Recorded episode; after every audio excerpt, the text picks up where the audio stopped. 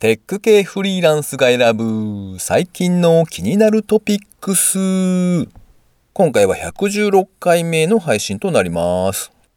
オンライン飲み会で男性の友人がスナップカメラで女性に化ける時あるじゃないですか。あれが意外に可愛くってちょっとときめいちゃったみたいなのって僕だけじゃないんじゃないかな。この番組ではフリーランスのエンジニアである私 S が最近気になったニュースや記事をサクッと短く紹介しております。IT 関連をメインにですね、ガジェットだったり新サービスの紹介など気になったものを好き勝手にチョイスしております。今回は3つほど記事を紹介させていただきたいと思います。ご意見ご感想などありましたら、ハッシュタグ、カタカナでテクフリでツイートいただけたらありがたいです。では最初の記事ですね。スピード重視の新しいタスクマネージャー、ケルンが登場。テッククランチジャパンさんの記事ですね。ケルンというふうに読むんだと思うんですが、あの、日本語で積み石ですかね。C-A-R-I-N っていう綴りなんですが、それの頭の C を K に変えたんだと思います。おそらく。えー、このケルンはですね、4月に開発を開始したばかりの新しい ToDo 管理のアプリだそうですね。記事のタイトルにはタスクマネージャーと書かれていたんですが、これだと OS のタスクマネージャーかなと思って見てたら違ったという感じだったので、いわゆる ToDo 管理とかタスク管理のアプリみたいなものですね。で、Slack とか WhatsApp とか、それから Gmail といったあたりのサードパーティーのサービスとの統合を実現しておりまして、例えば Gmail とか Slack でですね、スターをつけるっていう機能があると思うんですが、あれをやると、ケルンの方にタスクが自動的に生まれると。そんなような機能があるそうですね。で、まあ始まったばかりのサービスでして、現在は招待者を受付中みたいなメールアドレスを残すことしかできなかったですね。LP があるので、そちらで興味のある方は登録しておくといいんじゃないかなと思います。この手のツールはですね、僕も何度かいろいろと試したことがありますが、皆さんも同じじゃないですかね。この手のツールの一番のハードルはあれですね、そのツールを日に1回は見ないと気持ち悪いぐらいのですね、そういう習慣として根付くという状態になるまでが大変というかそこまで行き着くかどうかっていうところになるかなっていう気がしますね。最近もですねワンダーリストが終了みたいなアナウンスがあってで5月何日までにバックアップしなさいよみたいなメールが届いていたりしたと思うんですけれどもまあ僕もあれを使ってはいたんですがなんか通知があるごとにですねなんとなくげんなりするというかですねまだタスクがあるなみたいなことを見つつ多分ちょっとどんよりした気分になるのでだんだんと見なくなっていくみたいな感じなのかななんて思っております。まあ、結局僕の場合はと言いますとですね、普段ライフログということで手動で Excel に記録をしているんですよね。もうこれ完全に習慣になっていてやらないと気持ち悪くなっているので、でまあ、そこのダッシュボード的な Excel ファイルが一つあるわけですよ。で、例えば OS の起動時とかには勝手にそれ立ち上がりますし、すでに習慣になっているので、まあ、日に多分何回もですね、そのファイルを触るわけですね。なのでそこにですね、一つシートを追加しまして、ToDo のリストを書き込んでいるという形ですね。で、ようやく最近はですね、この ToDo リストをきちんと見返したかというのを日々のタスクにしているので、まあ、それがなんとなく根付いてきたかなという気がします。今日でようやく110日目だそうなので、まあ、そろそろ習慣になってきたかななんて思っております。まあ、この辺りのタスク管理とかの話についてはですね、ゴリゴキャストという番組がありますので、そちらをお聞きいただくと、ちょくちょく話題が出てくるのでおすすめです。では2つ目ですね。なぜ電子ゴミで作ったアートが1500万円で売れたのか。ICC インダストリーコークリエーションというサイトで掲載されていた記事ですね。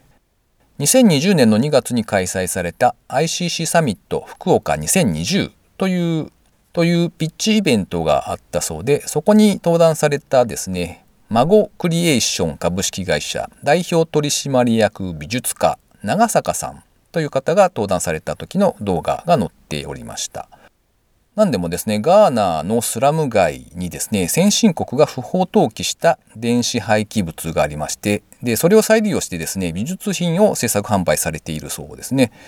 で、作品の中にはですね、なんと1500万円で売れたみたいなものもありまして、で、まあ先進国で稼いだその資本をが何還元するという形で例えばガスマスクを配布したりとかそれから小学校や美術館を設立するとかもしくはアーティストを育成してクラウドファンディングによってですね収益をアーティスト本人に還元するみたいなことも行っていらっしゃるそうですね。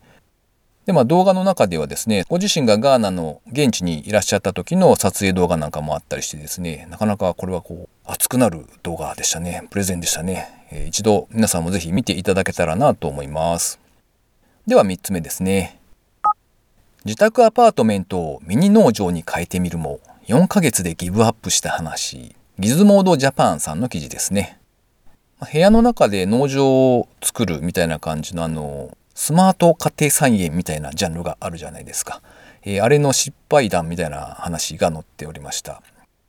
最初の失敗がですね、オフィスに結構大きな製品が続々と届いたらしいんですよ。この記事を書かれた方は多分ライターの方で、で、製品レビューということでおそらくはそのメーカーから送っていただいたっていう形なんじゃないですかね。で、それが続々届いて結構セットアップも大変だったみたいですね。大きめのプランターはですね、組み立て作業が必要で、同封されていた説明書と六角棒スパナを使ってですね、1時間ほどかかったりとか、そんなこともあったみたいですね。でそれからプランターごとにですね、シードポットっていうんですかね、種の入っている、まあ、ちっちゃなパッケージでしょうね。それが用意されておりまして、全然互換性がないんだそうです。で、まあ通常1つあたり4ドルから6ドルぐらいすると。で、プランターはですね、1日16時間から18時間点灯しておりまして、さらにブルーライトがついているようなものもありまして、でこれはさすがにですね、生活リズムに支障が出そう。そして4ヶ月ぐらいした時に、とうとう婚約者からですね、ついに、もうこれやめないっていう一言が出てきたということだそうです。そして食卓に並べるのに十分な量を収穫するまでにはですね、結構数週間から1ヶ月ぐらい時間がかかるということだそうで、さらに5日以上は家を開けられないと。何しろ水を足さないといけないので、長い期間は家を開けられないんだそうですね。まあ、というようなちょっとネガティブな記事になってはおりましたが鑑賞用にはこういうのはいいかもしれないけれどもまあ収穫を狙うとすればですねちょっと考えた方がいいのかもみたいなところですね。ということで今回は以上3つ記事を紹介させていただきました。